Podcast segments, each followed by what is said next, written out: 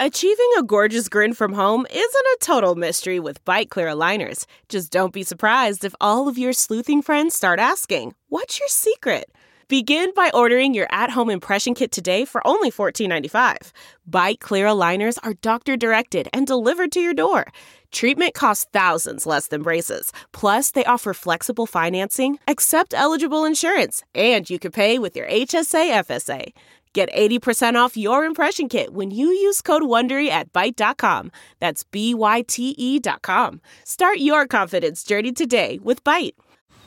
Man, that sunset is gorgeous. Grill, patio, sunset. Hard to get better than that. Unless you're browsing Carvana's inventory while you soak it all in. Oh, burger time. So sit back, get comfortable. Carvana's got thousands of cars under $20,000 just waiting for you. I could stay here forever. Carvana, where car buying meets comfort, meets convenience. Download the app or visit Carvana.com today. Delve into the shadows of the mind with Sleeping Dogs, a gripping murder mystery starring Academy Award winner Russell Crowe. Now available on digital. Crowe portrays an ex homicide detective unraveling a brutal murder he can't recall. Uncovering secrets from his past, he learns a chilling truth. It's best to let sleeping dogs lie. Visit sleepingdogsmovie.com slash Wondery to watch Sleeping Dogs, now on digital. That's sleepingdogsmovie.com slash Wondery. Welcome to episode 335 with my guest JT. Uh, my name's Paul Gilmartin. In case you were asking, in case you were wondering, hey, who is this guy? Because a lot of people randomly, accidentally land on a podcast. Uh, my name is Paul Gilmartin. Now that we've settled that, I'll let you na- know the name of the podcast that you accidentally stumbled into. Uh, welcome to the Mental Illness Happy Hour, podcast about all the battles in our heads, from medically diagnosed conditions, past traumas, and sexual dysfunction. Why to everyday compulsive negative thinking. This show, ladies and gentlemen, is not meant to be a substitute for professional mental counseling. I am a jackass. I'm a former stand-up comedian. I'm a former, former cable TV host. I'm not a therapist. I'm not a doctor. But I am a hypochondriac. I can't tell if this part is going well or I've lost everybody. Welcome to my brain. Uh, the website for this show, as well as my uh, Twitter handle, is MentalPod. Uh, so our website's mentalpod.com, and my Twitter handle is MentalPod. I could not have really found a lengthier way to explain those two things. I'm going to work on it. I am going to, uh, as soon as I'm off mic, I'm going to see how much I can stretch that out. Um, thank you for your outpouring of support. I got a little choked up at the end of uh, last week's episode. I was reading um, something that was submitted by a listener, and it just suddenly really, really spoke to me as I was reading it. And I got choked up, and I decided to leave it in there. Um, and it's it's just so uh, lovely to see how um, how much some of you care, and um, it there's a part of me that's really embarrassed, that feels naked and exposed, and um, a little um, attention hungry, needy, weak. Let's stop before I become depressed again. it I am feeling a bit better. Excuse me, I just I just Have you ever screwed up swallowing your own saliva? Wouldn't you wouldn't you think after this many years on the planet I'd be good enough? I'd have enough practice at swallowing my own saliva that I wouldn't still be fumbling around with it. Anyway, could be that I just uh, chewed a bunch of ginger. Ginger's my neighbor. oh, good God. Um, little health scare with Ivy, uh, our, our remaining dog. Uh, yeah, her ass was a fire hose this last week, and she was throwing up. But uh, she's on a diet now of chicken and rice and uh, is doing better. But that was my fear. Was like, really, on top of this now, our our other dog is is gonna die. But it, it looks like she's she's okay. Um, I watched something that was so. I thank you to the Twitter person who uh, tweeted this to me. There is video of a guy confessing a. Uh, I don't know if you call him a serial killer or mass murderer, but um, it's video footage of him being interviewed by the police. And it's about an hour long. Apparently, there's two parts. I just watched the first part of it. And it's you got to do a lot of fast forwarding because the guy that is who is taking the notes, the cop who is taking the notes, has the slowest penmanship I think I've ever seen. Uh, so, you know, the killer will share a short sentence, and five minutes later, the guy is done transcribing what he's written down. Anyway, all of this is to say it is a fascinating peek into the mind of a psychopath. I'm talking about the guy transcribing. Total psychopath. Uh, no, the, the, the, the killer is, I don't even know how to, um, describe it. If you, if you Google, um, killer, uh, superbike interview, uh, because the, the store where he killed a couple of people uh, was called a superbike. It, first of all, like most killers, uh, he was intelligent, soft spoken, is looking in an awkward way to try to connect with people, um, seems desperately to want to elicit some type of recognition of his brilliance and planning. Um, he was almost manic, like he was in a like in a great mood, like he had lived with all of this pride of him planning things out and executing his plans out in such a way that I think he thought that he was going to impress the police who are interviewing him. And it's it's fascinating that this guy can't see that, yeah, while police may clear a room of criminals, clearing a room of innocent people is not the same thing. Um, but this guy was talking about his his carrying out this act in incredible detail. You could tell he, that he was just a, um, like read everything he could find about guns and the military and et cetera, et cetera. Um, but it was almost as he was, as he was describing what he had done, it was, if, if you could imagine somebody had spent five years painting a painting that they feel expresses their genius. And this was him revealing that painting to somebody. There was like an, an excitement uh, in him that it, it was, you know, there was, there's one time in it where it's so clear that this, this guy fancies himself as like a cop or some type of soldier. Um, and in, in referring to having shot somebody or done something horrible, he he said to the cop, uh, "You've been there. You know what I'm talking about."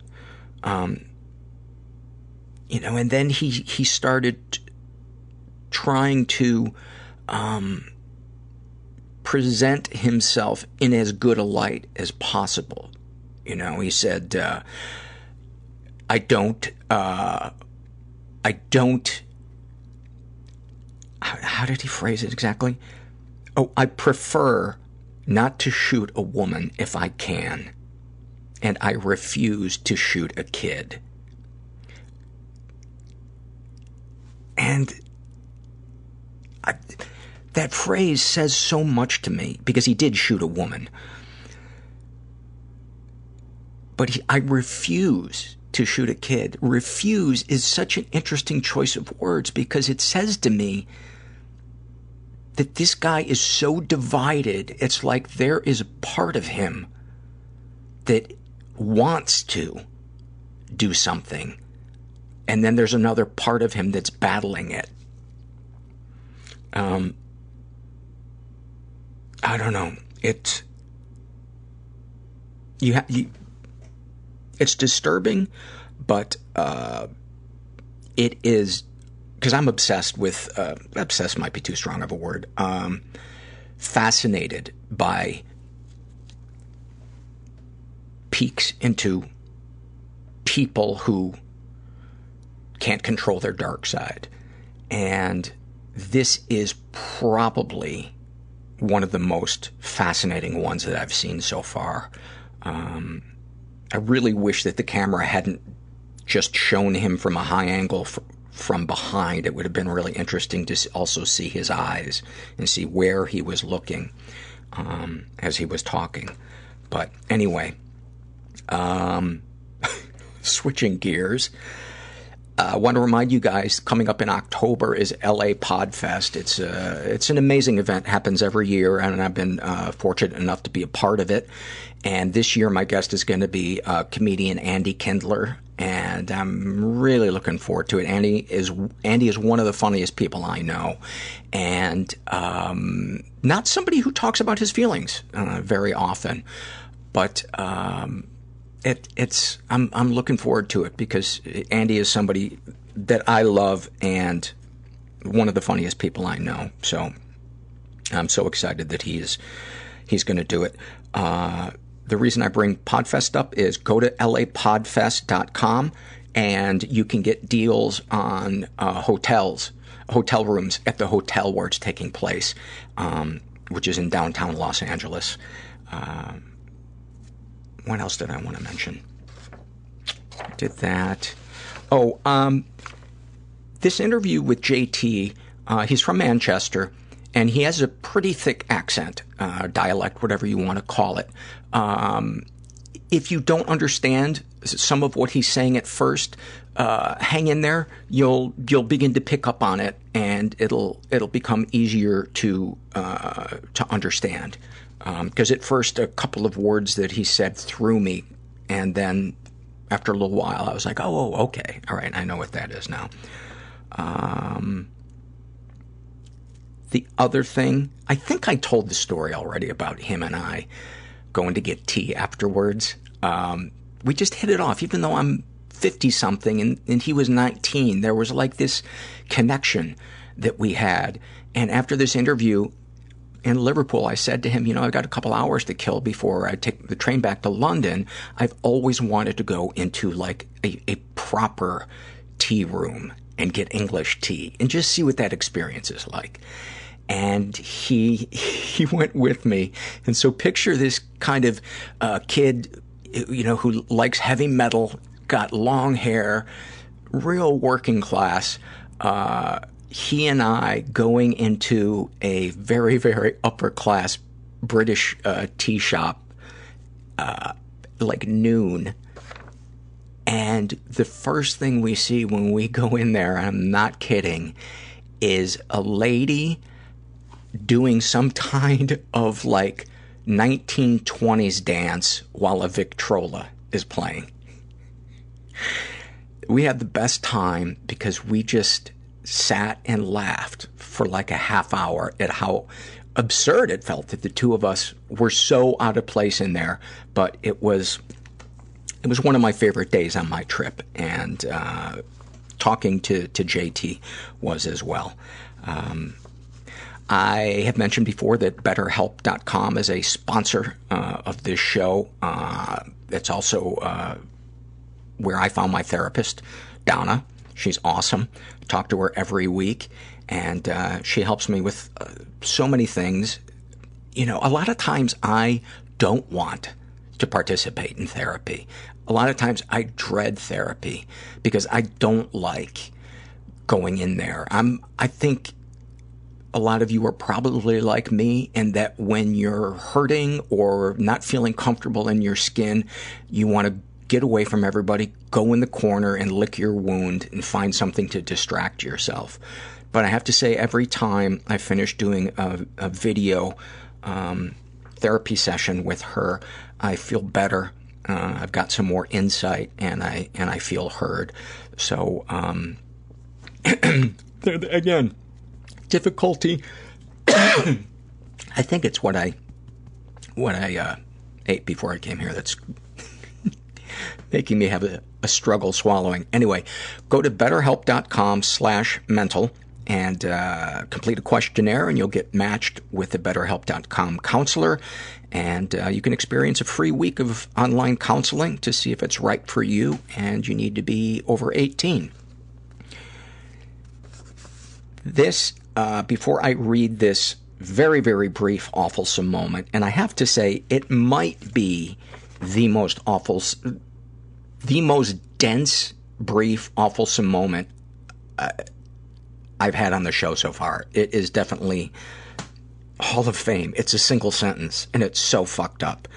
Um, but uh, I also wanted to mention in this interview with JT, he uses the phrase uh, year 10 or year 11.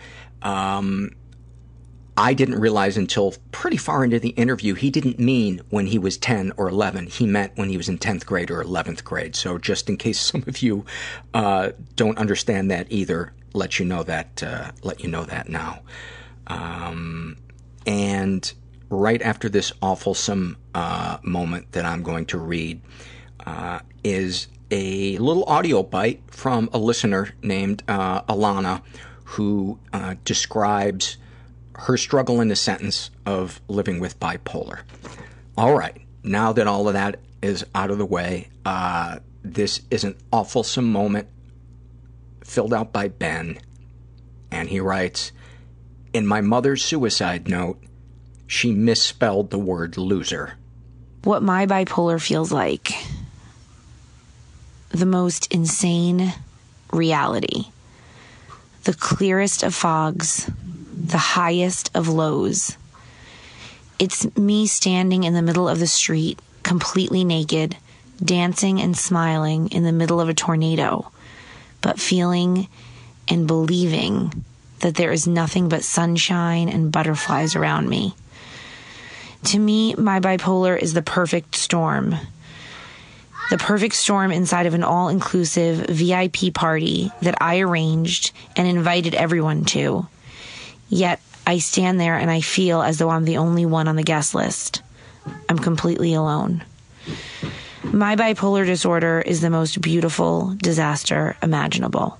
I'm so scared of being alive and so scared of dying.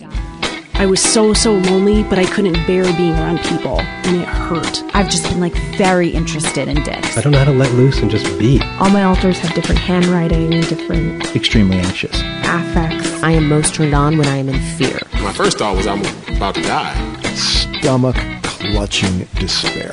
Ocean of sadness. I came out over the phone to them. I put myself on the Atkins diet in fourth grade. They told me I was wrong. The secrecy is what kills us. And I just sat there and cried on his shoulder. And it was the first time I ever felt safe, like a weight lifted off of me. In order to get rid of your anger, you have to learn how to cry. I started liking myself for the first time. I'm afraid that people are only nice to me because they're afraid I'll kill myself if they're not. Oh, that's fantastic. that is fantastic. I'm here with JT. Uh, he came down from Manchester. I'm in uh, I'm in Liverpool, and uh, it's so exciting. I've dreamed of dreamed of coming here for the the longest time and uh, getting to see all the Beatles stuff. And I appreciate you making the trip down from uh, from Manchester. Yeah, I had to. It's you know, you, you won't be down here too often, so I just had to. And I mean, a trip to Liverpool as well. It's absolutely beautiful around here.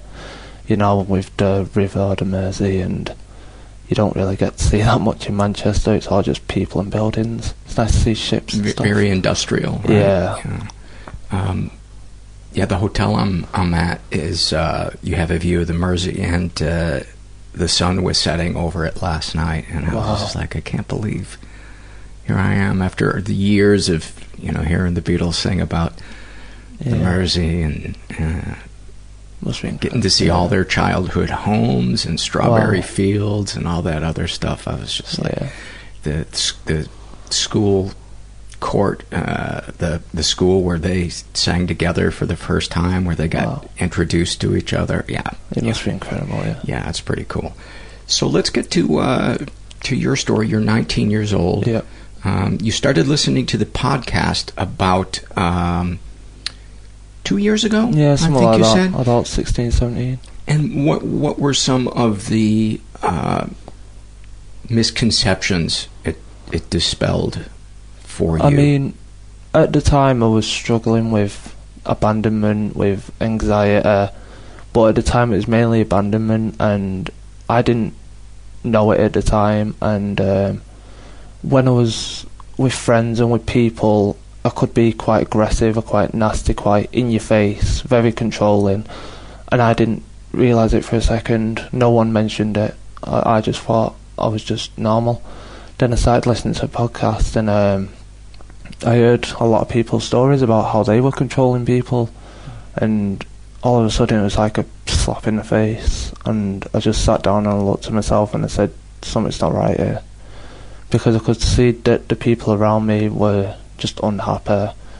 They they, they, were, they were scared to say anything just in case I'd snap at them or and they were afraid to be perceived as weak. yeah, or was they, were, they were more afraid of just being themselves Mhm. in case they said something, and um, like they were afraid being around you of, of saying something, or just Oh, in yeah, general. Yeah, they was like scared of doing something that'd annoy me. If you get that, No, they were afraid of doing something. like um, say something got on my nerves that they did, like say they shut the leg, and it'd snap at them, like they did. Did like they'll shake the leg just by habit and they'd like apologise for it. Oh, So so, I so they were on eggshells around yeah, you. they were walking on eggshells. Um, there was one friend, she was my best friend. Um, um, with her, I told her where to go. I took her everywhere with me, and she just sort of be background noise. Like she was just, she was. Just, I'd just tell her everything, and she didn't really have a chance to tell me her story, because I was just laying everything onto her, and it just got a bit much for her really because I was just telling her my whole life story. I was telling her how bad this class is, how bad that teacher is, and us. And then when they'd fall out with someone, it was their fault, not mine. Mm. And I never realised that it was me that was the problem, not them. That is amazing that somebody at 19 can get an accurate picture of their part in things when you're in that survival mode Mm. of trying to repress all your childhood feelings, which I assume is what was Yeah, was, was, going yeah. on. Because when I was younger, uh, I was eight year old. Um, between then, I lived with my mother and my father. They were alcoholics. Um, did fight a lot. Not they wouldn't touch me, but did fight a lot. Um, With just with each other. with each other. Yeah, there was times where I was laying in bed with him, and um, my mum would be saying that I'm gonna kill, I'm gonna stab him, and stuff like that. Like mum would get a knife out, and I'd be fearing for my dad's life. Um, What what do you remember thinking about? Do you remember have any co- conscious, other than fear for your dad's life, any kind of conscious thoughts or feelings outside of your dad at that moment? I think I just sort of felt useless because there was nothing I could do. Um, I mean, I just I just had to stand there and watch it or try and hide away from it. And I mean, I don't remember too much now, thank God, because I think a lot of it I have repressed and forgot about. Um, but they died when I was eight from alcohol.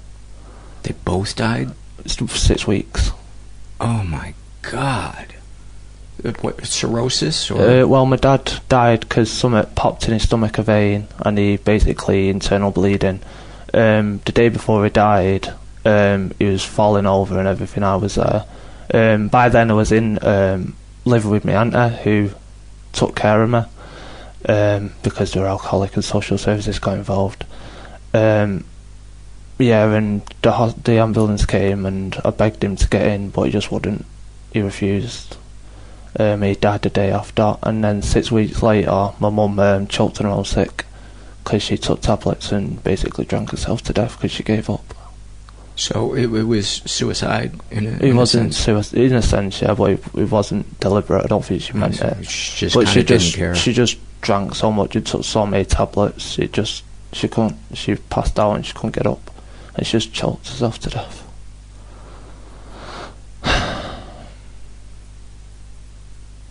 What What does it feel like as you hear those words come out of your mouth? I mean, it, it's it doesn't. I don't feel anything until I say it. Like I can sit and I can think about it, and I just went, oh well, it just happens. But just to hear myself say things like that, like I think that's that little boy, and it must have been awful for him because it's hard to go back 11 years and say this is how I felt because I honestly don't really remember. Um, but I know what the domino effect that it caused. It bringing up abandonment issues, like I didn't want anyone to leave me, um, and just general anxiety.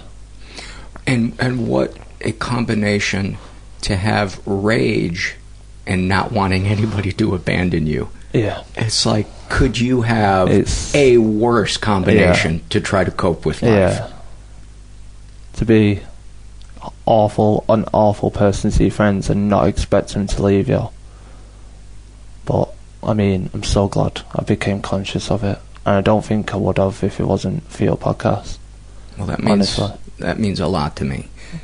Um, are you starting to realize that you're not an awful person? That Yeah. that was just the tools that yeah, that's the tools that I used to try and cope with the cards I was given.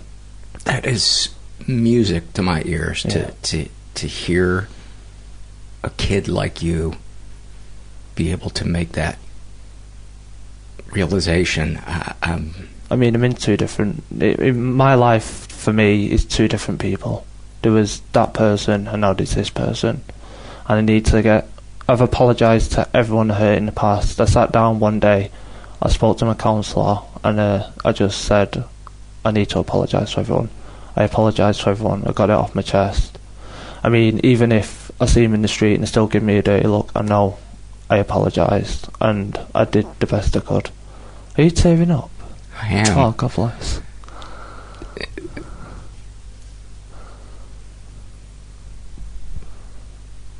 I'm just so incredibly moved. I'm just so moved. Honestly, I've told my story so many times, I've never seen anyone cry to it. You know, the part that moves me the most is that you've had this breakthrough Hmm. at 19. I, I, I don't feel 19. Let me tell you, I feel late 20s, mentally and emotionally. And I mean, I'm not perfect. I still, like, sometimes I'll have, I'll be having a bad day and I'll compulsively shop. But it's, it's always something I control. I never go out and spend hundreds and hundreds and hundreds. If I feel like I need to do something, I like, say, I don't know, compulsively watch a TV series, or I'll go on eBay and just buy a load of things that are dead cheap. Because you know when when it comes, you get that rush, don't you? You're like, oh, Oh, it's the best. I know. Like I It's understand shopping addiction because that rush when it comes through the door and you see it, it's like Mm. yes, Yes. It's like a rocket ship off of Yeah. Earth. Something to focus on. When I discovered the game Civilization, it was, I don't know, whatever the feeling of being back in the womb is Mhm. like, that, that was like, I've never done heroin, Mhm. but I feel like it can't be as good as civilization. when you, when you got a good map and a good army, Mm. and and you've just taken somebody's city. Yeah. I get it. I honestly get it. With Video games, I love video games. I mean, I'm a sore loser, but I still I could play until the end of time. I really could. But sometimes you need to stop. That that's about four o'clock in the morning most times. Mm. But yeah, So give me some snapshots from from childhood. You know, I, you've obviously painted a, a a great picture Mm. about the big events. Mm. Um, but I, and maybe this is just because I live outside the UK. Mm. I, I would just kind of like a picture of the culture that you grew up in and your place in that culture, how you viewed yourself. Um, I mean, mo- most of my life I felt like an outcast because people just they don't understand me. I mean, I've always had friends, but it's never. It's always just been friends for the sake of having friends, you know. All the outcasts come together. It was sort of that sort of group of people. Um, it's only really until now that I've actually found people that click with. And I mean, I've got one of my best friends now. is is in his late fifties, and people think it's weird, you know, when they see me like walking down the street, like, is that your dad? I'm like, no, it's my mate. Like, what? Because emotionally, I am. I'm much older than I am in age, and a lot of people have started to realise that. Um, so that's the sort of people I get on with. I get on with the older people, and some people don't get it, but do you think it's because they're finally dealing with their shit, whereas Yeah. kids are just still kids trying to still escape? lost. Yeah, they don't understand the world. And I mean, I think I'm quite lucky at 19 to be emotionally where I am, but Yeah, and you know, I got an email from somebody yesterday, and um, it was a trans woman Hmm. who was living in a just intolerant home and dealing with crippling anxiety, and you know, I I said to her, "You are not failing your family." Your family is failing you, Yeah. and society is failing you yeah, you know you you having depression and anxiety and being trans should be on the level of somebody saying I'm blonde and I Yeah. have diabetes. yeah, It's uh, it's it just it, is. it really. I mean, I do it myself. I'm not. I'm not going to be a hypocrite, but you know, I hate the judgment people give to trans people or people who enjoy who are male who enjoy dressing up as a girl. Is, you know, sometimes I will be walking down the street and see someone like that, and I'll be like, bit weird. But I used to be the sort of person and go, why the hell's he dressing like that? He's a man. What? But I mean, now that again I've been listening to your podcast, I understand. I honestly think it's a beautiful thing, and you should be able to embrace yourself without people's judgment. But society's in such a mess that you can't walk down the street without someone judging you. You can't. You can't walk around with someone who's different because people have something to say, mm-hmm. and people are so bothered about other people. They don't look inside themselves and realize that the reason they're judging them is because they don't feel their authentic self. They they don't understand themselves yet, and I think that's just the way it is. That's exactly how it is. And when I was 19, I was homophobic. Mm. You know, I would have, if I'd had some, some beer in me and I was out with friends and Mm. I saw somebody like that walk by, I would have, I would Yeah. have said something Yeah. demeaning. And uh, I wish I could take that back, but that's It's that Yeah. that's It's who I was, in that moment. That's not that wasn't my authentic self. I'm I'm I'm glad to say. Mm. Um, give me a, a, a picture of the neighborhood you grew up in. I mean, it's just the usual detached house, lots of families around. Um, I mean, we're very. We we didn't really get involved with the neighbours. We just sort of kept ourselves to ourselves. Sometimes there was five or six living in the house. Now there's only two, um, because of people who's moving on or dying, etc. Um, Do you have brothers and sisters? yeah, but I'm not in contact with any of them. I mean, I used to be in contact with my brother, but we just sort of fell out of contact. Um, my sister wanted to meet up, up, but when my mum and dad died, um, that whole side of the family ransacked my house and robbed things and said they'd open an account for me when I was 18. So when I brought it up when I was 18, there was this just I don't have a clue you're on about. So I'm sort of I don't know. They said Yeah, that they had opened an account. Yeah, they said they were going to sell everything, open an account and give it me when I was 18, but they just they never did. Um, so I'm not too sure whether I want to get involved with them. Yeah, because there was times where they were saying me auntie who I live with, she was brainwashing me and things like that, and that's why I didn't want to talk to him. But it wasn't. It was because of them robbing my house and robbing my toys and stuff. Wow. Yeah. And I mean, my auntie, my auntie's, she's, she's helped me through it a lot. And I mean, I never did want to talk about my mum and dad, so she never really brought it up. But when, when I did sit her down and, you know, try and talk about it, she, she told me everything. She was like, if you ever need to talk about it, you know, I'm here, I'll tell you what you need to know.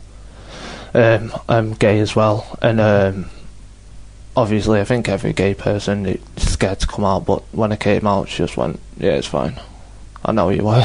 What, what, and what did that feel like to you? It was such a relief. You know, it's when when you're gay and you you you're worried to come out. It feels like you got you got a backpack of bricks on you.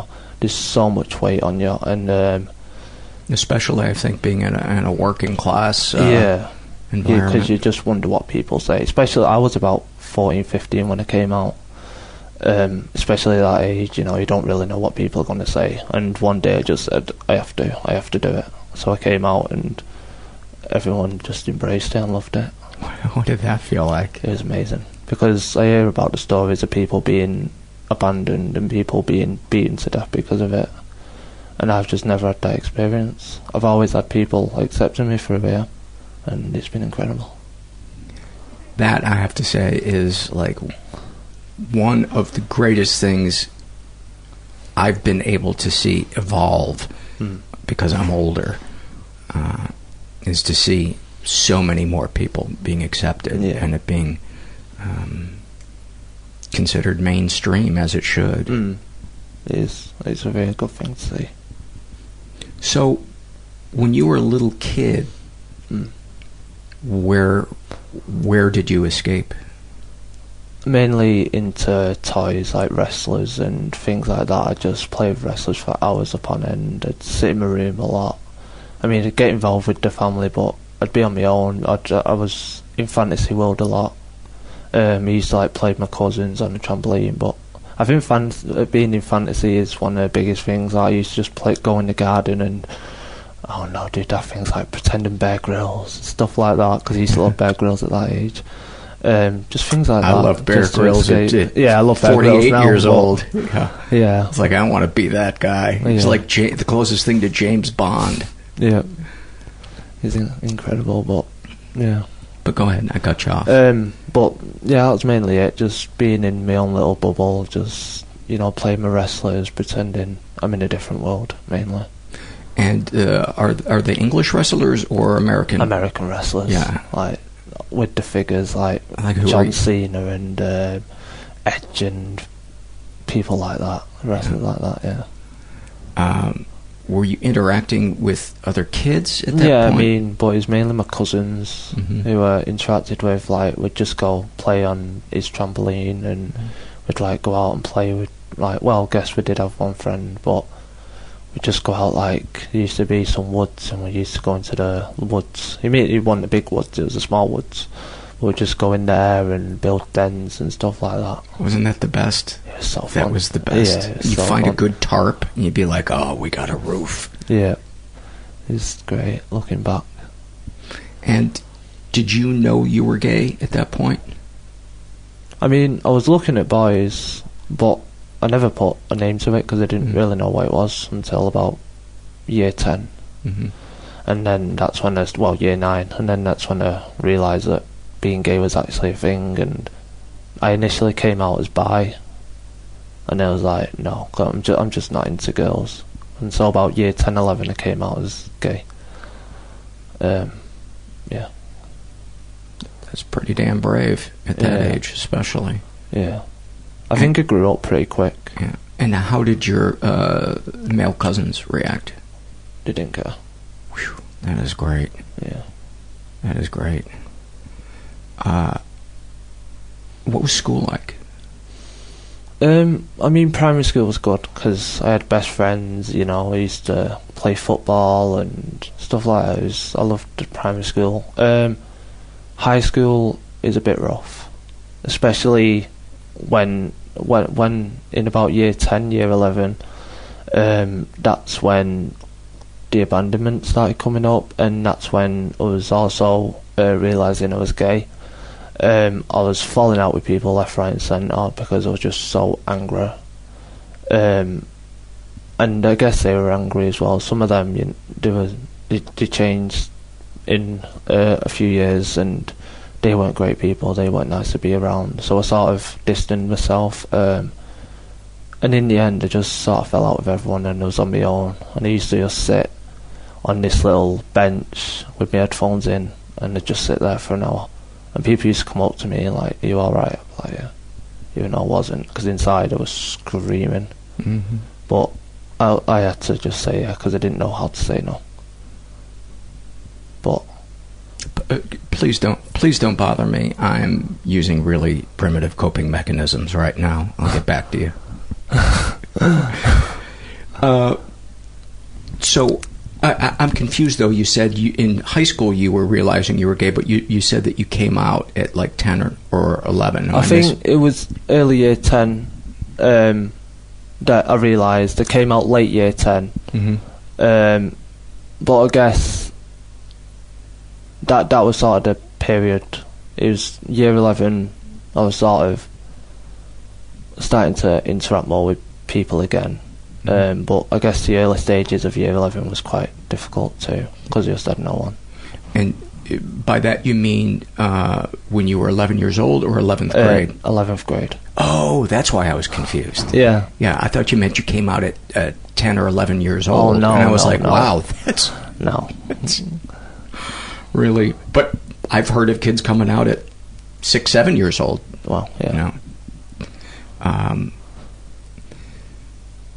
so give me, give me some vignettes, some slices of life, moments that I mean, I think one of the biggest parts when I started to change was my friends sat me down. This was college. I think it was late. I was about must have been seventeen, and I sat down and I did a personality test because they told me to. You know, everyone was doing them, and then it came up um, high in narcissism. And at the time, I was I was struggling with um, health anxiety. I still struggle with that now. Um, worrying about your health. yeah, and when I saw that, I burst out crying. I was like, I'm a narcissist. And I walked up to the counsellor and I went up and I was like, I'm a narcissist. You know, I need help. And he went, You're not a narcissist. And then I started seeing him um, for about a year. Um, and then he had to, there, came a point where he just said, I can't see you anymore it's been too long and my manager won't allow it.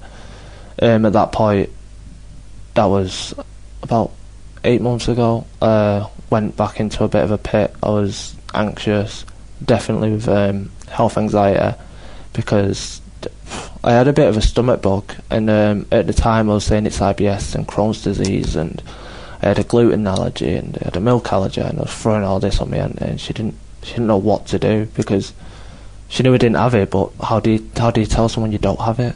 And um, one day my brother just went, Jack, stop. You don't have any of this. You've been to a doctor. He said it's a stomach bug. It's just a stomach bug. And then I just stopped and I was like, it's just a stomach bug. And the day after it was gone. And he had it for about a month. Wow. Yeah. It's amazing when our mind goes into overdrive how it can affect our body. Yeah. I mean, I've, I, I think I've only only twice I've nearly passed out from anxiety. One of them was in jury. That was quite the experience. Did you get dismissed? Well, I had to put my hand up and say I need to go because my eyes were just blacking out. I could hear them ringing in my ears. I'm like, I'm going to pass out, and I don't understand why. So I just left. I thought I was ill, but it turned out it was anxiety. I'm to have to try that one next time to get out of jury duty. it was awful, jury duty, because I mean I can tell you the case because it's done. But um, it was this girl uh, when she was young. She was about six. She got um, basically molested by her stepfather. Um, she came forward 15 years later about it. It came, went to court, and in the, in the end, we had to find him not guilty because we just didn't have enough evidence. But you could tell from her, from she was crying, floods of tears. I mean, I'm not saying just because someone cries means that it happened, but you could tell it on his face, you could tell it on her face it happened, but yeah. you can't say someone's guilty because it's beyond reasonable doubt. Uh, that's awful. That's awful. I mean, yeah, and still, still sits with me today that cause it's such a failure on the justice systems because you know how she can sleep at night. And I always try to stress to, to survivors that just because something isn't prosecutable doesn't mean it's not valid. Yeah. Two completely separate, yeah. separate things. Um, so, you f- you find out that you're narcissistic, and, and by the way, I'd just like to to also say that there is a vast different difference between somebody who has narcissistic personality disorder and people who have traits of narcissism. That's yeah, that's what it was. Yeah. Uh, went in saying I was narcissistic. He went, "You're not narcissistic. You just got, you just got narcissistic tendencies. Mm. You, you don't have the personality disorder. You just got tendencies that you use when people, about like you're so scared of abandonment. You, you, you use them tools to yeah. save yourself. You, you you do. It's it's you're in survival mode. You know, that's like telling somebody, you know, as they're trying to find the stairwell out of a burning building, you need to think less about yourself. Yeah. Uh, you know, once you begin to make sense of it and learn some coping mechanisms, then I think it's, you know, yeah. some responsibility on your part to begin to learn how to cope in healthy ways and use the, the new tools that you're you're being taught. But mm. um, a lot of uh, there's so much misunderstanding and lack of compassion for people who are in survival mode because often the person in survival mode doesn't even know they're in survival mode. Yeah. They just know that they don't want to live another day feeling like they don't want to be on the planet. Yeah.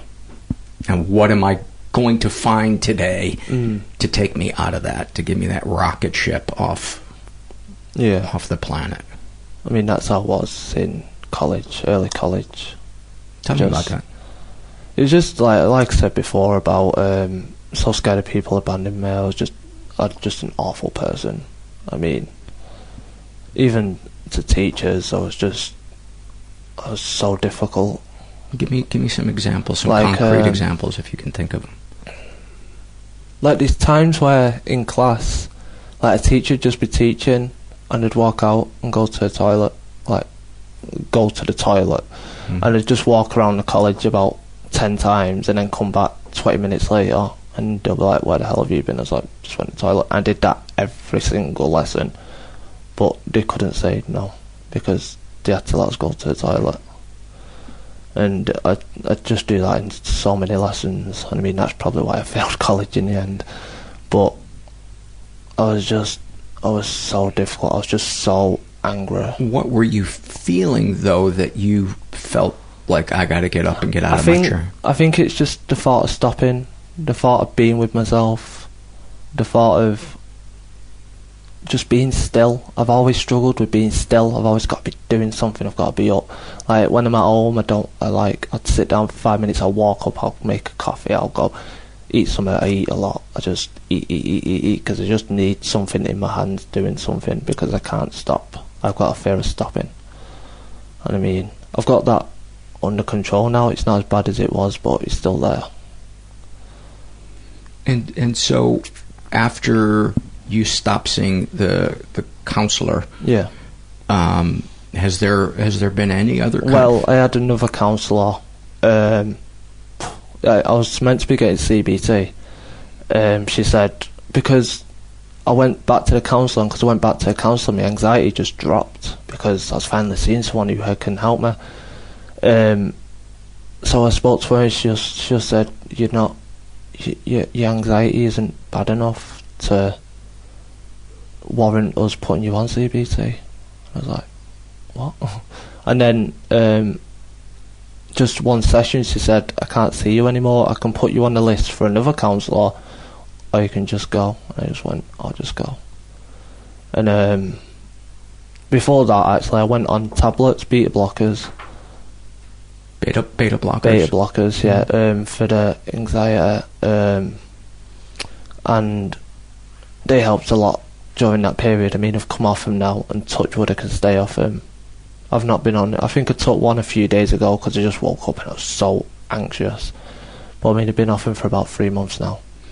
And, and would you say that anxiety is the That's the main the thing. biggest the yeah. main the main thing? I mean, there was times where in work I was walking round and um, I'd do something wrong, and um, I'd I'd fear my job. I wouldn't just go, "Oh, I made a mistake. I'll you know fix it." Or I, it was straight to, "I'm going to lose my job. I'm going to get sacked. What then? I'm going to have no job. No one's going to hire someone who's been um, who's been fired in the past job. I'm going to have no money. I'm going to be a failure and." Just stuff, it just spiral and spiral and spiral, and that's when my eyes would glaze over and start hearing the ringing, and it's just it's it's. I don't have panic attacks. I just pass out, but I've never actually passed out. I just nearly pass out. Mm. Wow. Th- There's an amazing article uh, by uh, a guy named Dr. Alan Rappoport um, about a thing he calls co-narcissism, Mm. which is the effects on the child of narcissists and alcoholics Yeah. are narcissists. Yeah. Um, and one of the one of the hallmarks of children raised by narcissists is black and white thinking. Yeah. And I was just thinking as you were sharing that, you've got somebody who is in survival mode, Mm. you in Yeah. that moment. Yeah.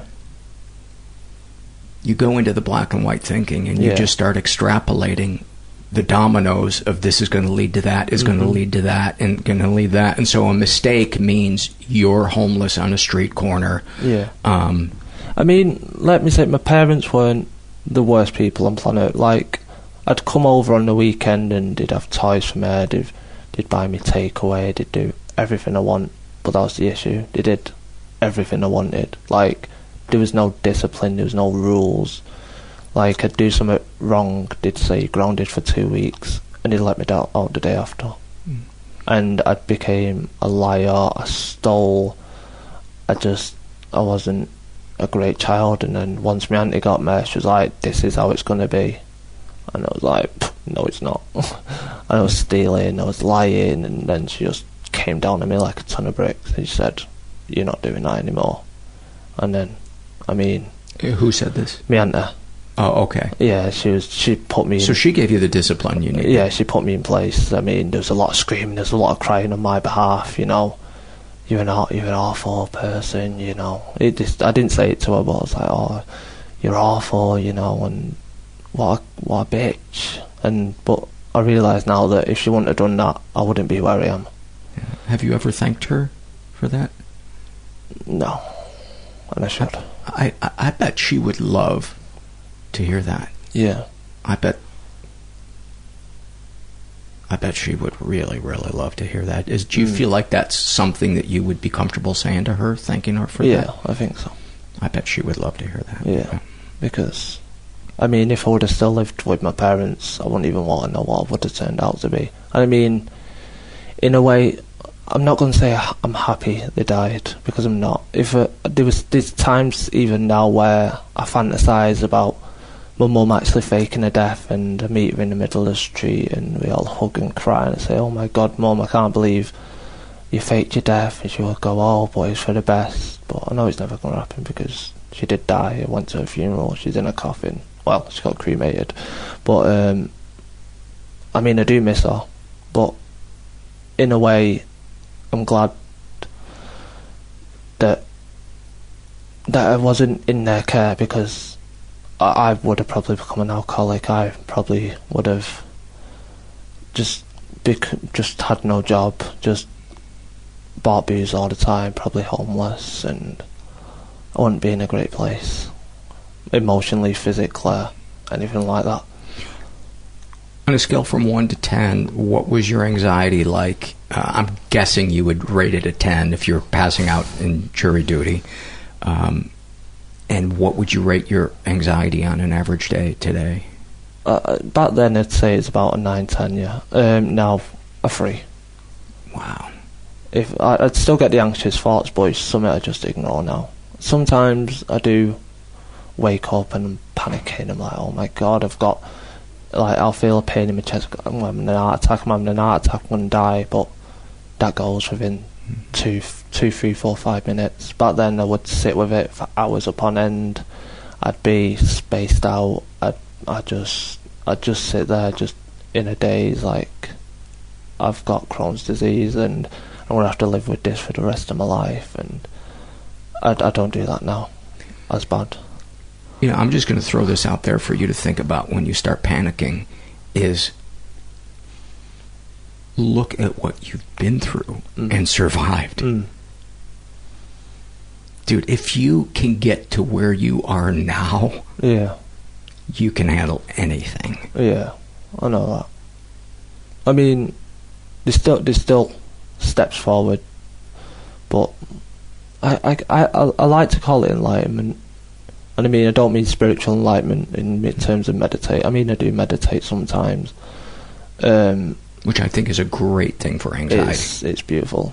Just, I mean, my sort my favorite thing is just mindfulness because most of the time I start work about five o'clock in the morning, and I go outside about four a.m. and it's it's me, the cold air and the birds chirping, and if I could sit in that moment for the rest of my life, I would. Like I've always, I, I love nature. I go out on walks in nature. I mean, I can't at the moment because I've got tendonitis, um, which is pff, pissing me off. But um, I'd go like the Peak District and um, just naturally places with hills and 'cause it's just it's not even the nature; it's the people as well. The people are so just nice. Like I remember when I went last time, I spoke to this woman. Um, we just started talking, and she was just the most beautiful person. She was she'd worked in mental health, and you know, told him a story and how at the time I was suffering with anxiety, and I just needed to be out in nature. And she went, "Yeah, this is it's the good best thing to do," and she was she gave me so much good advice, and I mean, she's just a great person. You meet so many people like that. Yeah, I imagine you you when you're out um, in nature as the sun is coming up, you don't hear a lot of people going, "What a dick." no, it's such a it's such a mellow mellow time. Yeah. Um, anything else you'd like to talk about or Mhm. share?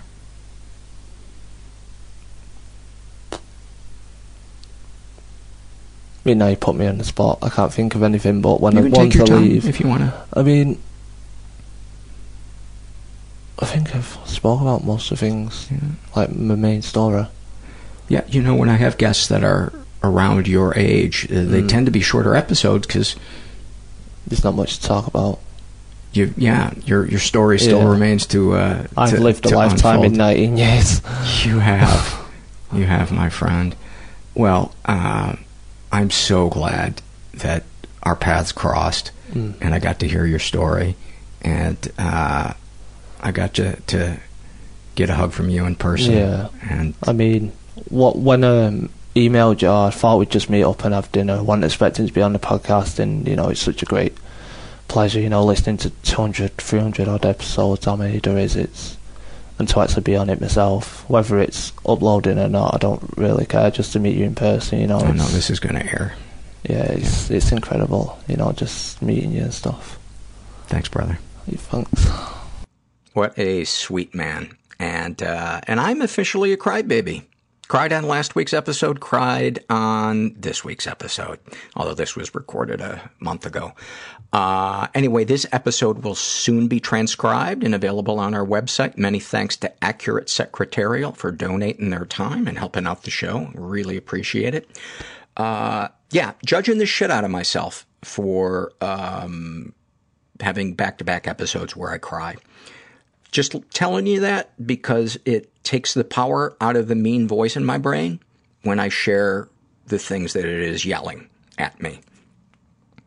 I hope you can relate, and if you can relate, I'm also sorry that you can relate because you know what that uh, pain in the ass that mean voice can be. Um, I want to tell you guys about ZipRecruiter. Are you hiring? Do you know where to post your job to find the best candidate? Because finding great talent can be tough. Uh, thankfully, with ZipRecruiter, you can post your job to 100 plus job sites with just one click. Then, their powerful technology efficiently matches the right people to your job better than anyone else.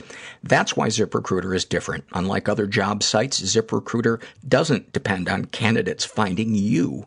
It finds them.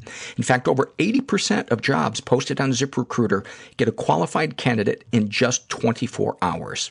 No juggling emails or calls to your office. Simply screen, rate, and manage candidates all in one place with ZipRecruiter's easy-to-use dashboard. So find out today why ZipRecruiter has been used by businesses of all sizes to find the most qualified job candidates with immediate results. And right now, you guys can post jobs on ZipRecruiter for free. That's right, free. Just go to ziprecruiter.com slash first. That's ziprecruiter.com slash first. One more time. To try it for free, go to ziprecruiter.com slash first. Uh, let's get into the surveys, huh? Enough of this mucking around. I feel like there was something else I wanted to tell you and I can't remember what it was. Oh well. This is a happy moment filled out by Jamie Jonestown, uh, who is uh, a trans male. And uh, he writes, Today is the first hot day in six years that I've gone outside without a chest binder. I got chest reconstruction surgery a month ago. Somehow I found an amazing, friendly, talented surgeon who took insurance. I feel free for the first time in six years. I can just go outside and live my life. That's so awesome. Why anybody would want to deny you that joy or shame you for it is beyond me. Beyond me. Um, actually, it's not beyond me because, as I shared with JT, um, I used to be the type of person that would judge that. So, um, anyway, this is a happy moment filled out by Paul S. And he writes, This is rather small, but your talking of marshmallow cream reminded me of it. When I was about 12 years old or so, my family took a road trip where the, where the elevation was quite a bit higher than we were living at the time. My mother decided to make sandwiches for all of us. Unbeknownst to any of us, marshmallow cream tends to expand when exposed to areas where the air pressure is lower. So my mother opened the jar, and there was what can only be described as a slow eruption of cream right out of the jar. She was on it in moments and making sandwiches by the second as the cream came constantly flowing out of the top of the jar. To this day, we laugh about it whenever we're eating marshmallow and peanut butter sandwiches or whenever it comes up in conversation.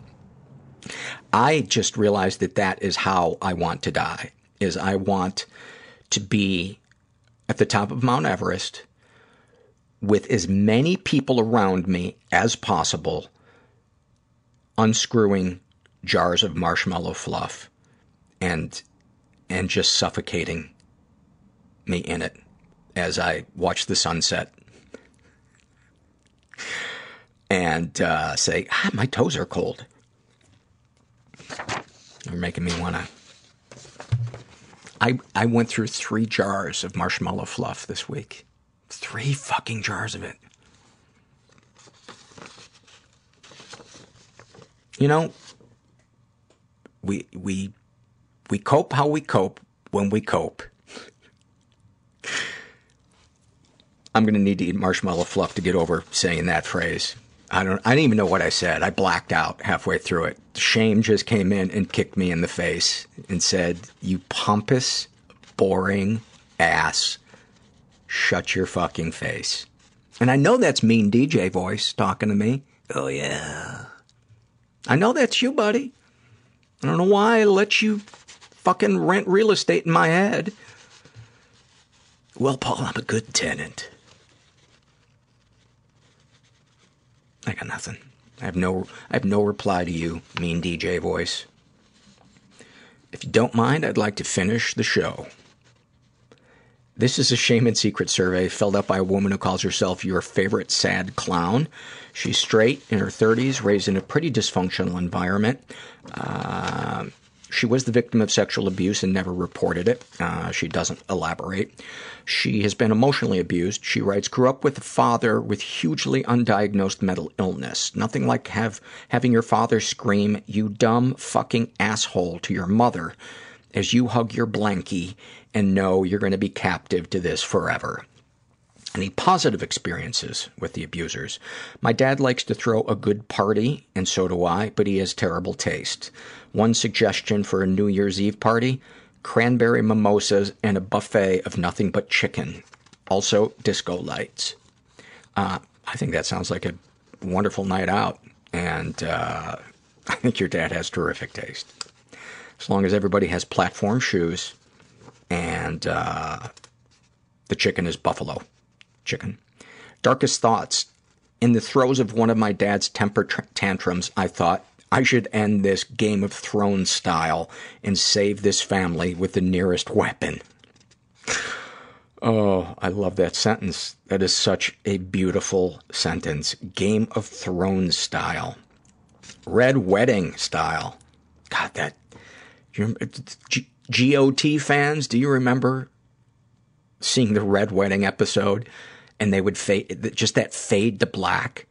Like, is, is there anything more just like dramatic than that fade to black at the end of Game of Thrones. It is, it is like one of the greatest joys of being alive is just sitting in that darkness for that three seconds before the credits roll and going, motherfucker, they did it again. How do they keep doing it? Ah. Although I gotta say, sometimes Game of Thrones, too many characters, too many islands. Uh, I'm having trouble keeping track. You're at my, you're at my limit. Uh, darkest secrets. One time my dad screamed he was going to kill all of us while driving on vacation. I closed my eyes and waiting for it to happen and was at least calmed by the fact that we'd go out together as a family. Um, that might be a Hallmark card. A very low selling? Actually, that would probably, that would probably sell really well. Uh, and by the way, I, I hope I'm not coming off as glib, uh, he says after four minutes of nothing but pure glibness. Um, it's, it's, I'm sorry that you've had to experience, um, all of these things. It's just when, uh, when my caffeine is hitting me just right, the timing is right, and I'm in a good mood, uh, I like to, I like to, uh,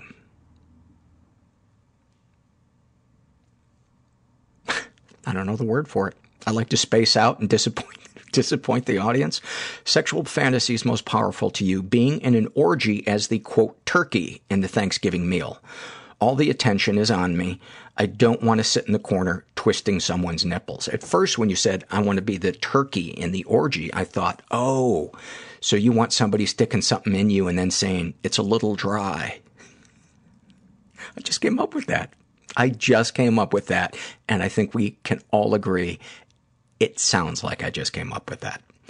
Uh, I'd like to be the thing actually in the orgy that, that actually steals the spotlight from the turkey. I'd like to be the exotic meat stuffed inside the turkey, you know, like the, the duck breast or the, uh, Cornish game hen or whatever the fuck those things are.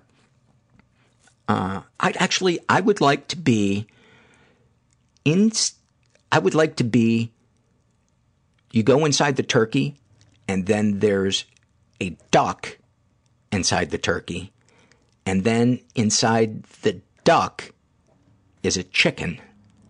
And in the beak of the chicken is a mint. And I want to be that mint. What, if anything, would you like to say to someone you haven't been able to? But, and by the way, chicken, they have notoriously bad breath. Uh, what, if anything, would you like to say to someone you haven't been able to? I wish my dad could acknowledge the damage he has done. What, if anything, do you wish for? Uh, I also wish he could redo his life without dealing with mental illness and feeling calm and happiness.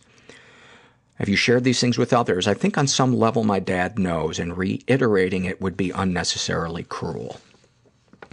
Um, thank you for sharing that. And man, that is.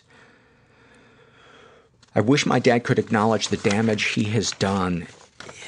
That that is like the great hope of so many of us.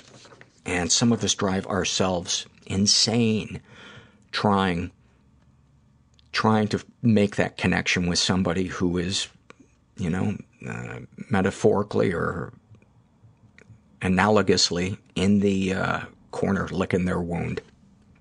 This is a happy moment filled out by Myup, Myup, M-M-M-Y-U-P.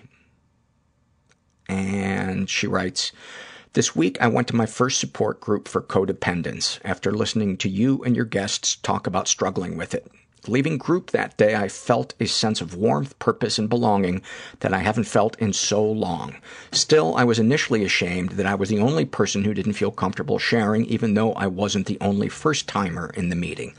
But I realized that two years ago, when I first started going to therapy for anxiety and depression, I would have never felt confident enough to attend a meeting at all.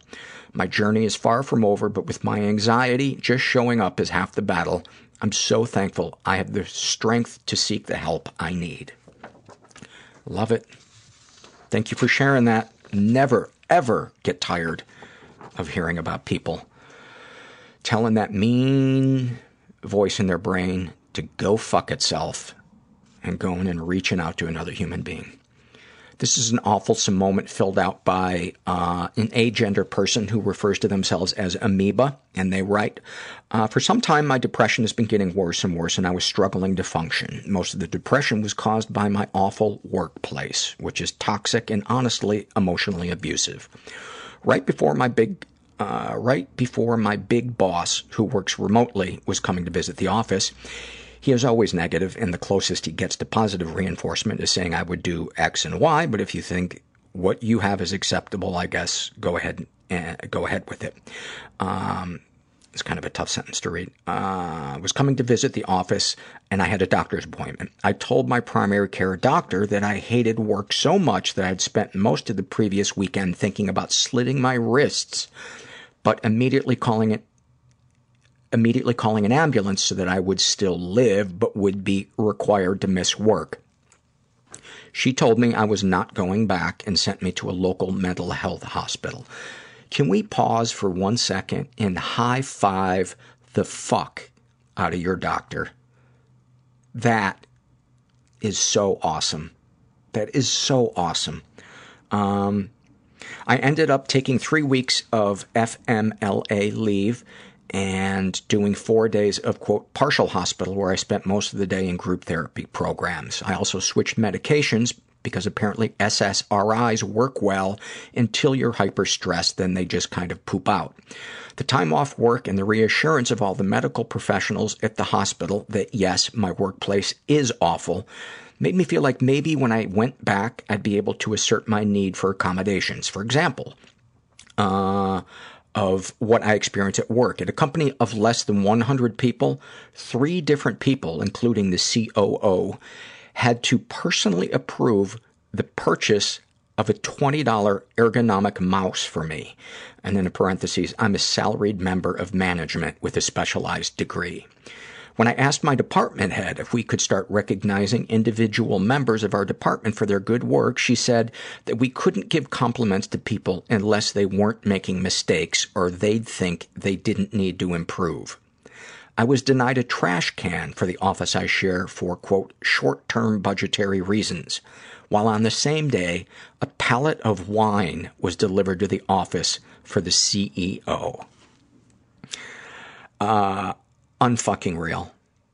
Unfucking real. And this is endemic in our corporate culture. And we hardly ever talk about the mental impact that that has on people eight hours a day. You know, the, the gap in wages between the rich and poor in this country has expanded by like, I don't know, 500 fold. I forget what the number is, but it's unbelievable how much it's grown since the 50s.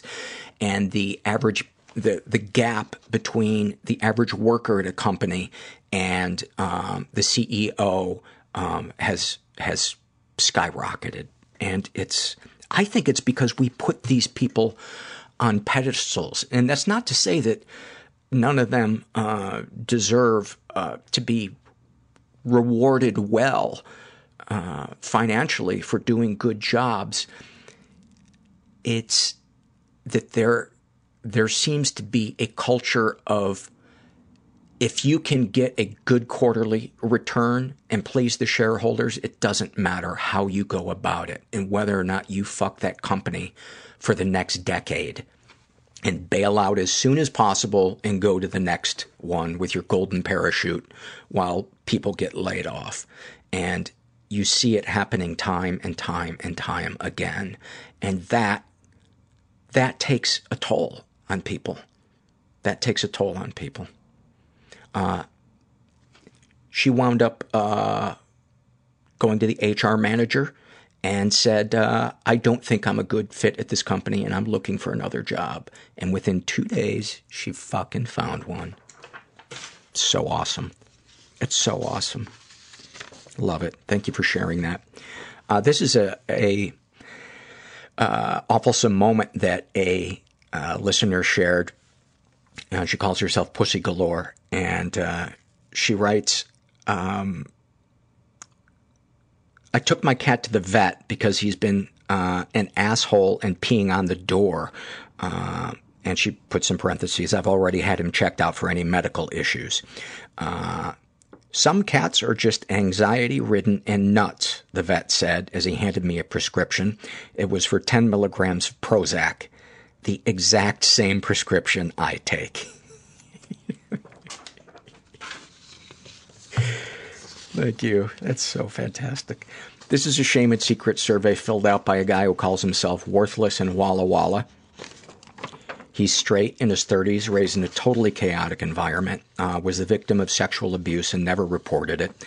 Uh, he says, I was molested by a male cousin uh, who was 14 uh, when I was four to five years old. He's been physically and emotionally abused. He writes, grew up with a very abusive father who I'd routinely watch beat the hell out of my mother and grandmother. I wasn't beaten because he knew that even as a child, all of my friends were adults, teachers, coaches, etc., and they'd know. He mentally wore me out, and 38 years later, I still hear him tell me how utterly useless I am. The worst thing he'd do to the worst thing he'd do to me physically was shove me around and bully me. He'd literally take his work socks off after a long day of work he was a mechanic and a truck driver during this time, sit on my chest and ram the socks into my mouth. So disgusting. It was all about a power trip and having attention with him. That is so fucked up.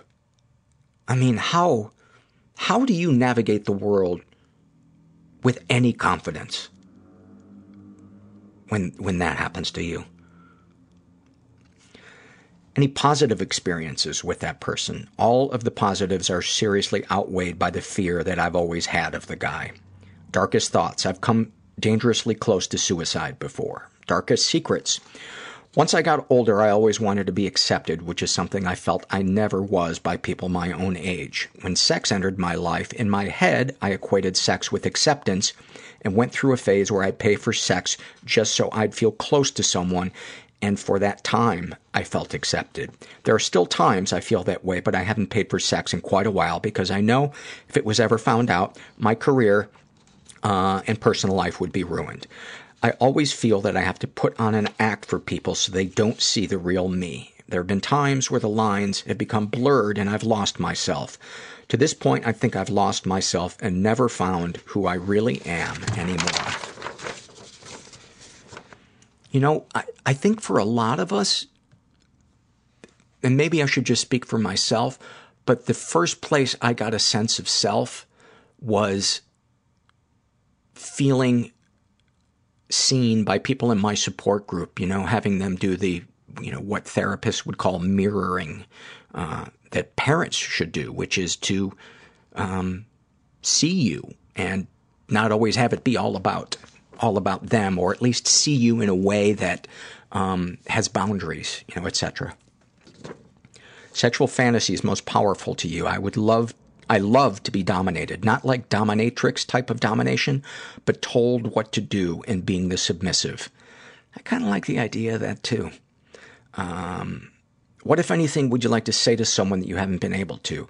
The people that abused me in the past, sexually, physically, and emotionally, have no idea the real damage they caused. I wish they could walk a day in my shoes. What, if anything, do you wish for? To be able to find peace with myself and to be able to accept myself for whatever I am now. Have you shared these things with others? Not really. My wife knows some of it, and she's as, understa- as understanding as she can be, having not come from that background. How do you feel after writing these things down? Ashamed. Is there anything you'd like to share with someone who shares your thoughts or experiences? You aren't on an island, and you aren't alone. I've felt that way most of my life, uh, but this podcast has made me realize that a lot of people can relate and have experienced similar things. Um, I'm so sorry that you feel ashamed. Um, it's, you were shamed. You were shamed for no reason by the person who was supposed to protect you from people shaming you. And, um, I hope you can get to that place where the shame isn't so debilitating and you can see that you aren't who you, your father treated you as. Sending you some love. This is an awful moment filled out by The Burden, and she writes, uh, Googling, quote, painless ways to die, unquote, and only getting a search result for the National Suicide Hotline with a quote that says, You are not alone. Confidential help is out there for free. Well played, Google. Well played. It actually made me laugh out loud. Thank you for that. I love the shit that we're able to laugh about on this podcast. It is so freeing for me to to find people who also sometimes can't do anything but laugh at how fucked up they think or feel. Um, anyway, this is another awful moment filled out by a guy who calls himself Vikings Freak. And he writes, I was 15 years old and had stomach issues due to stress from being tormented by the father and not having a safe place. Uh, naturally, my parents decided it was a medical issue and submitted me to many tests. The one that set sets out, though, was a rectal exam. I was already embarrassed, vulnerable, and nervous with the doctor in the room. He had me get on the table, lay on my side in the fetal position, then says, hold on one second, I have some students to observe. In walks several college-age students, a lot of them being female, to watch as he sticks his fingers in my ass, narrating the whole thing and fielding questions so that I truly knew these college-age girls were getting a good deep look. Truly awful moment. It was devastating at that age. How is that I experienced, many of the listeners know, I experienced something similar when I was 10 that just fucking deeply scarred me, and it was had to do with my genitals and a bunch of other horrible shit. Um, and I don't, how is that legal? How, how does there not, you know, you have to get approval to like, uh, you know, you know, read read your classroom uh, Catcher in the Rye, but how is it? I don't understand. I don't understand how that can continue to to happen with without any checking in with that kid or the parent or talking about it beforehand. Um, and how you would just surprise it on that kid. It's so fucking awful. I'm getting really angry right now. Uh, this is a uh, shame and secrets survey um, filled out by a guy who calls himself the Lone Ranger. He's straight in his 30s, was raised in a slightly dysfunctional environment, has never been sexually abused. He's not sure if he's been physically or emotionally abused. He writes, uh, uh, my dad has never been the touchy-feely type. I don't know why this memory sticks in my head, but I remember my dad once saying something like, um, in reference to a man making, quote, gay gestures, if you know or someone tells you that you are acting gay, then why wouldn't you stop acting that way? Basically meaning that gayness is so bad that one wouldn't even want to be seen as gay. I'm not gay, but that cowboy attitude was always an awkward, behind the scenes problem with my dad. I'm 32 and my dad and I are only recently able to hug each other. It's pathetic. I haven't said the words I love you to my dad in so long that I can't, I literally can't remember the last time my mom and dad, the last time. Uh, my mom and dad divorced when I was in fifth grade. Both parents remarried people that are definitely more like themselves. When my sister got married, I remember her crying and telling me that for just one day she wished she had that dad that cries when he walks uh, his daughter down the aisle. That kind of gives the the kind that gives a good speech at the wedding and cries again. But we don't have that dad. Wow, that's so that's so um, that's so moving and heartbreaking. Any positive experiences? Of course, I think my dad does deeply care about his kids, but he has a really hard time showing his emotions, and as of late can only seem to find financial ways of showing his kids he cares. You know, and I wonder if that feeds into, too, this over placement of um, importance on money in our culture and in our society, on our society, because we think that the I have to have this to be able to let my kids know I love them. And so then I have to treat the people that work with me like shit so I can get enough money. I don't know. Darkest thoughts. I do sometimes think how nice it would be for the world to be ended for me or what little thing would I need to do to stack the cards in my favor? That's hard for me to admit. Things I have absolutely no control over, like cancer or flying in planes. But then again, I never want to be selfish about the entire thing and hurt others with my pain or be bringing them down with me. Um, darkest secrets. I masturbate to porn too often and it lengthens and deepens my depression. I don't know why I do it. I don't even want to do it but it's a habit, like brushing your teeth. I don't even get turned on by it quickly anymore. I'll find myself browsing for half an hour trying to get hard. It's pathetic, man. I try to stop by creating roadblocks, but none of them work. I live alone, and even though I told I'm get told I'm attractive and I am in fairly good health, I have very few girlfriends slash dates. I always feel alone. Maybe that's why I masturbate to porn so often. I live in a smallish city of 50,000 or so people. I know most of the people that are into the outdoors community, which I mostly align with, and it's always an awkward community for me. I moved here around three years ago and never really made any good friends besides one, and he is now married to a woman that is controlling. Now that one friend is moving an hour away. It's not the end of the world, but I always enjoyed him randomly showing up at my doorstep. I will truly miss him and will feel more lonely in a month when he is gone. I'm not sure how to, quote, just get out and meet new people when I've tried in various ways and it never works for me. The more I fail, the more I start believing that I'm a failure. How do I stop this down, downward spiral? I'm thinking of moving to a bigger city and starting over. Will that work? Will I ever be good enough for my own head? I'm so tired of being lonely. I'm so tired of being an outsider.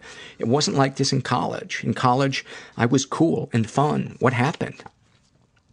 I don't know the answers to, to all of that, but I think it, if you want my two cents, uh, why not give it a shot moving to a bigger city um, and trying to meet people organically through things like um, uh, a support group for um, intimacy issues. Uh, you know, I wouldn't be surprised if that, um, those walls that are coming up around you are defense mechanisms that you created as a kid so you wouldn't be hurt anymore by having a dad that was emotionally unavailable. Um, and struggling with the porn thing, that might be a good place to address that issue. Um, and, and big metropolises, there are uh, just amazing, amazing uh, support groups, and that would be that would be my uh, my two cents. But I think connecting to like-minded, sympathetic people, i.e., people who can show emotions, unlike your dad, I think that would be really cool for you. And I think I think you'd feel a lot of healing, and I think you'd feel a lot less lonely. Um, he asked, can you make episodes searchable by topic? Um, on our website, there's a search box, and uh, type whatever you're looking for in that, you know, bipolar or anxiety or whatever, and any episodes that have that in the description should come up. Oh, and the other question uh, is I hear some people talk about what they go through, and I think, holy shit, who am I? I don't have half the issues that person does. And it makes me unsure if this is the show for me. Am I allowed to participate since I have had drug addiction or tried killing myself? Or some months I'm in a, or some months I'm in a really good mood. Yes. Yes. First of all, anybody is allowed to participate in this show, but those things that, that you've described are fucking big things. Um, we get so numb to what it is that, that we've been through, um, that we can only really give weight to it if we see somebody else going through it or experiencing it. And, um, again, I I encourage you to connect. Find a way to connect to people. You know, as nice as small towns are, um, it can be hard if you need a support group to, to make that connections. I, um, you know where you might start is uh, there is a website called In the Rooms. Uh, and I don't know if it's .com or .org, but they have all kinds of 12-step meetings there and uh, I've heard great things about it. So um, apparently you can participate or you can just watch on video, jump in when you feel like it. Um, I don't know all the details, but it might might be worth checking out for for those of you that uh, want to either ease into it or you live in a remote area. This is an awfulsome moment filled out by Saguaro, and um, she writes. Uh, I was in a, and she's a teenager, under 18. I was in a bathroom stall on the phone with my mother, listening to her scream and threaten me more than she ever has in my life. For the first time, I was actually terrified to go home. Of course, I was breaking down and crying. But then the girls vaping in the big stall next to me were asking if I was okay and invited me into the stall to have a few hits and talk about what's happening. Unfortunately, I declined, but when I walked out of the bathroom, I realized my biggest supporters were a bunch of juvenile delinquents vaping in the girls' bathroom at 8 in the morning. My God, that is fucking awfulsome. I got uh, caught by the principal 8 in the morning, my first day, my sophomore year of high school. I got caught smoking pot. And uh, my dad was very understanding. He told me it uh, that it, this is the saddest day except for the day his father died. So I said, okay, if you quit smoking cigarettes, I'll quit smoking pot. And we agreed. And I kept up my part of the bargain. And I was on my way to a concert.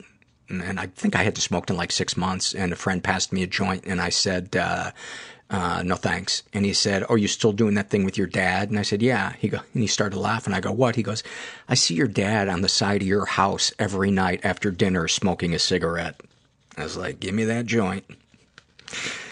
And it was on. I wonder why I have trust issues. Um, I just had an audio uh, snafu. Uh, I read a really long shame and secrets uh, survey filled out by a woman named Scarlett, and it got erased. And I don't have the energy to reread it, but it's a really moving survey. And Scarlett, if you're listening, um, I just want to say um, you are an awesome, beautiful soul, and you deserve friendships that aren't abusive. And your mother is an incredibly toxic person. And fuck her, and fuck what she thinks, and fuck people who would judge you for having fantasies of having lesbian sex. And I hope you can get to a point where you can reach out and take that power that is there for you, that you've been giving away to your mom and abusive partners, um, because that's what you were led to believe as a as a child. Um, you were worth more than that, but it's probably going to take getting out of your comfort zone and seeking some type of help because you've been through fucking hell. You have been through hell.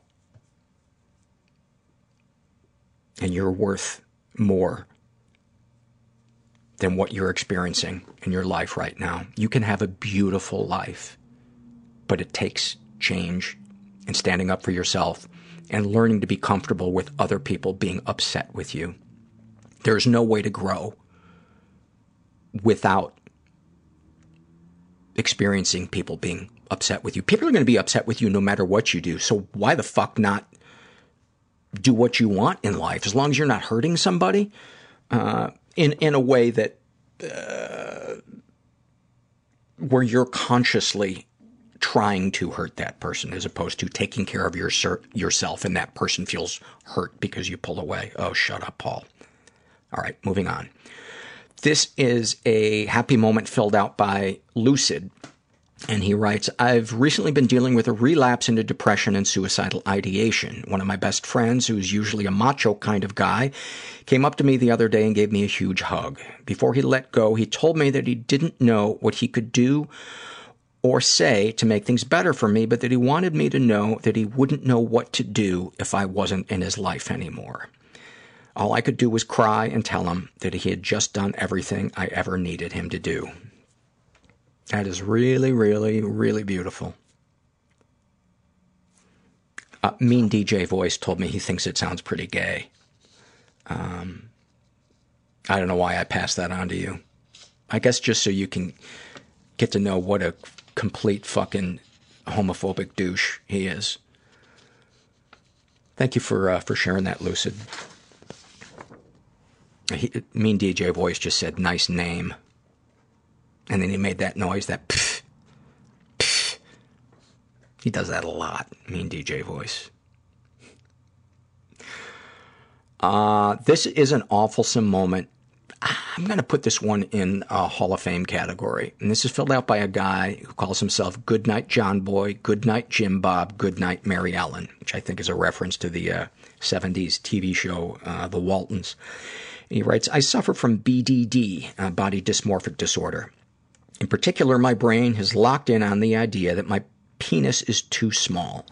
I'm a married man, mid 40s, and I know logically and rationally that this simply isn't true. I've measured and I'm solidly average. However, my brain just refuses to accept what I know is the truth. It's crazy. I've dealt with this insecurity and irrationality most of my life, and it's been rather debilitating and embarrassing to admit. Anyway, I decided to submit a picture of my erect penis to an online forum, one of those rate my cock websites. Was this a good idea? Hell no. This is just one of the many dumbass things I've done because of my irrationality or impulsivity. So I do it. An hour later, my wife calls me wanting to know, what the fuck are you doing? Here's the situation. My wife, me, and my wife's mother all share a Verizon cell phone plan. We all have iPhones, and the feature that shares all photos between the phones was turned on. That's right. My mother-in-law has a picture of my penis next to a ruler, straining to reach the 5.9 inch mark. Dear God, where's the life undo button? That is so fucking awfulsome.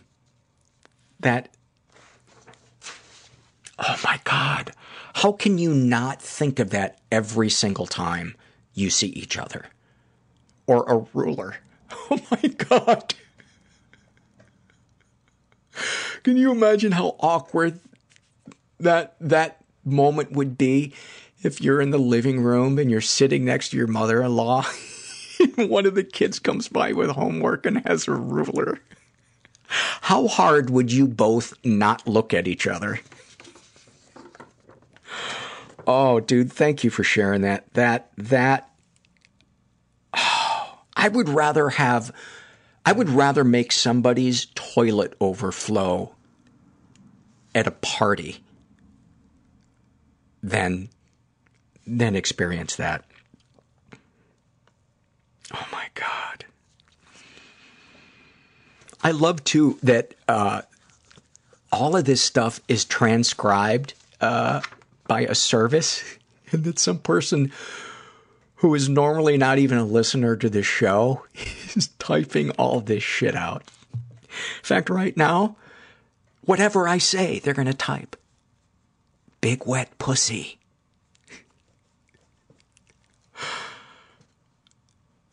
Antelope running around inside my butthole.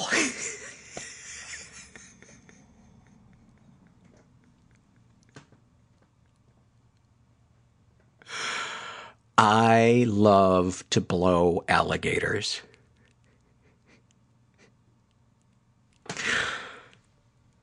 I know they're laughing right now. If they're not, they are quitting their job tomorrow. Uh, Oh my god. All right, this is um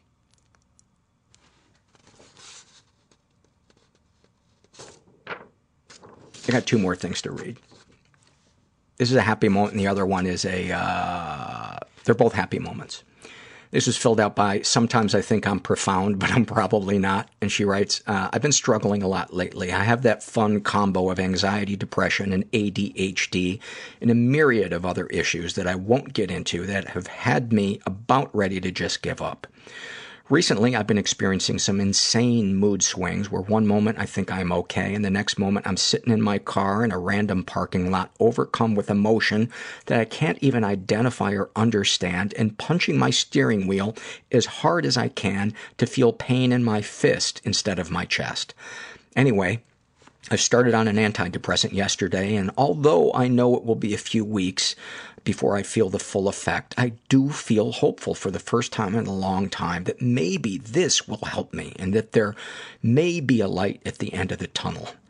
My therapist also pointed out to me yesterday that I spend a lot of energy trying to figure out why I feel the way I feel, what the point is of doing anything, and why I am even on this earth to begin with, only to be frustrated and disappointed when I can't find an answer.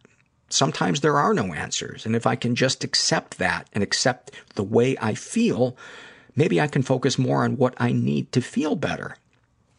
Uh, and it really got me thinking maybe I don't have to understand why I'm here or what the point of anything is. Maybe it is just enough to be here as an observer of this amazing universe and to be thankful for every day in it. Life really is rare and beautiful, and people often don't realize this until their final moments. Struggle is an inherent part of our existence, but so is beauty and love and everything else that makes the struggle worth it. Although I still have a long ways to go to feel truly okay, for the first time I do feel like I will eventually find the contentment I've been seeking for so long, and that in itself is a miracle. Thank you for that. That's really beautiful. Really beautiful. Uh, there was this thing that a, I don't remember where I read it, but a nurse who uh, worked for a long time in hospice care and would be with, uh, you know, was with many, many people at the end of their lives. Uh, she wrote this thing and said the most common thing that people say at the end of their lives is, I wish I would have worried less. And that makes me worry that I'm worrying too much. Um, this is a happy moment. Uh, I love it for so many reasons. Um, it reminds me so much of my childhood. We never played this game, but all of the things that she describes um, in it, um, the physical experiences. Uh, it's filled out by a woman who calls herself SS Cum Bucket. And she writes, As my husband gets closer to receiving his Canadian citizenship, my mind has been flooded with thoughts about what it means to be a Canadian. Once you shelve the political garbage that normally accompanies such a thought, several childhood memories come to mind. One memory is so strong that when I shut my eyes, I can feel the numb coldness of those winter nights. My brother and I would break from the warmth of our small home, grab our GT racers, a, a type of sled with a blade to steer it, and walk to the nearest hill, which was perfect for tobogganing. It was bitterly cold and utterly silent. As we walked through the park, our boots crunched, giving off the squeaky sound of dry, powdered snow. Apart from the yellow haze of the of the far-off halogen street lamps, the only light was from the moon bouncing off the untouched blanket of snow. We stood at the top, taking in the perfection of a clean sheet, which would turn into a story written by us. Using my bulky, gloved hand, I reached into my pocket to pull out a flashlight. I turned to my brother and he nodded. No, no words needed to be exchanged. This was a game we'd played many times and almost always in silence. There was something sacred about how quiet those nights were. I whipped my hand back and threw the flashlight as hard as I could. We were off, bounding down the hill, chasing after it, watching the beam whirling around frantically, throwing a pinprick of light infinitely out. The beam would cross our path as we both raced after it. Whoever caught the flashlight was the winner. Oftentimes we'd crash into each other with violent force, laughing it off with the invincibility of youth. Walk up the hill, again, again, again, time after time. I would learn later in my life that this is something called meditation. Our house was a noisy one and not in a good way. This was our church. Silence. We grew tired of dragging our sleds up the hill, or when we grew tired of dragging our sleds up the hill, we would collapse at the bottom and look up at the stars. We would stay there until our teeth started chattering. Then we'd walk home and hang our GT racers in the shed for another night. Wow. That was poetic. Thank you. Thank you for that. I, for some reason, this this memory is burned into my head of uh, walking home on like a December night. Uh, it it wasn't Christmas break, but it was. Um, we'd gone. There was a reservoir that we would sled down because where I lived was really flat, but the reservoir they drained the water, and uh, so it's this super steep hill that kids would go sledding down. And I just remember that feeling of being exhausted, and but you just la- you had laughed so hard, and your face like felt frostbitten, and your nose, and your toes, and your fingertips, and and you were so tired, but you were just so relaxed, and um, such just such a feeling of. Uh, a weird feeling of like accomplishment, relaxation, and that melancholia that that is so intense on those gray winter days when the when the light is short in in December.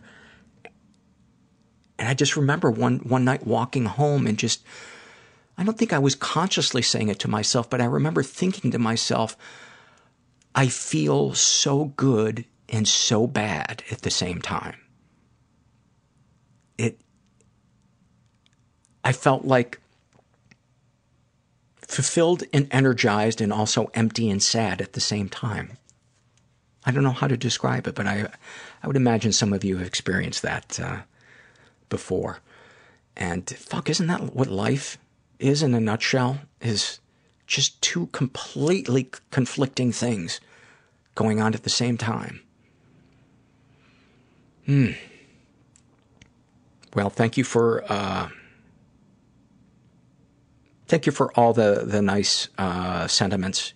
Um, some of you sent my way uh, last week. It was not my intention, um, but um, we need each other. God, so much of my life, I just was like, how can I do all of this on my own? and then wondered why I felt so lonely. Oh.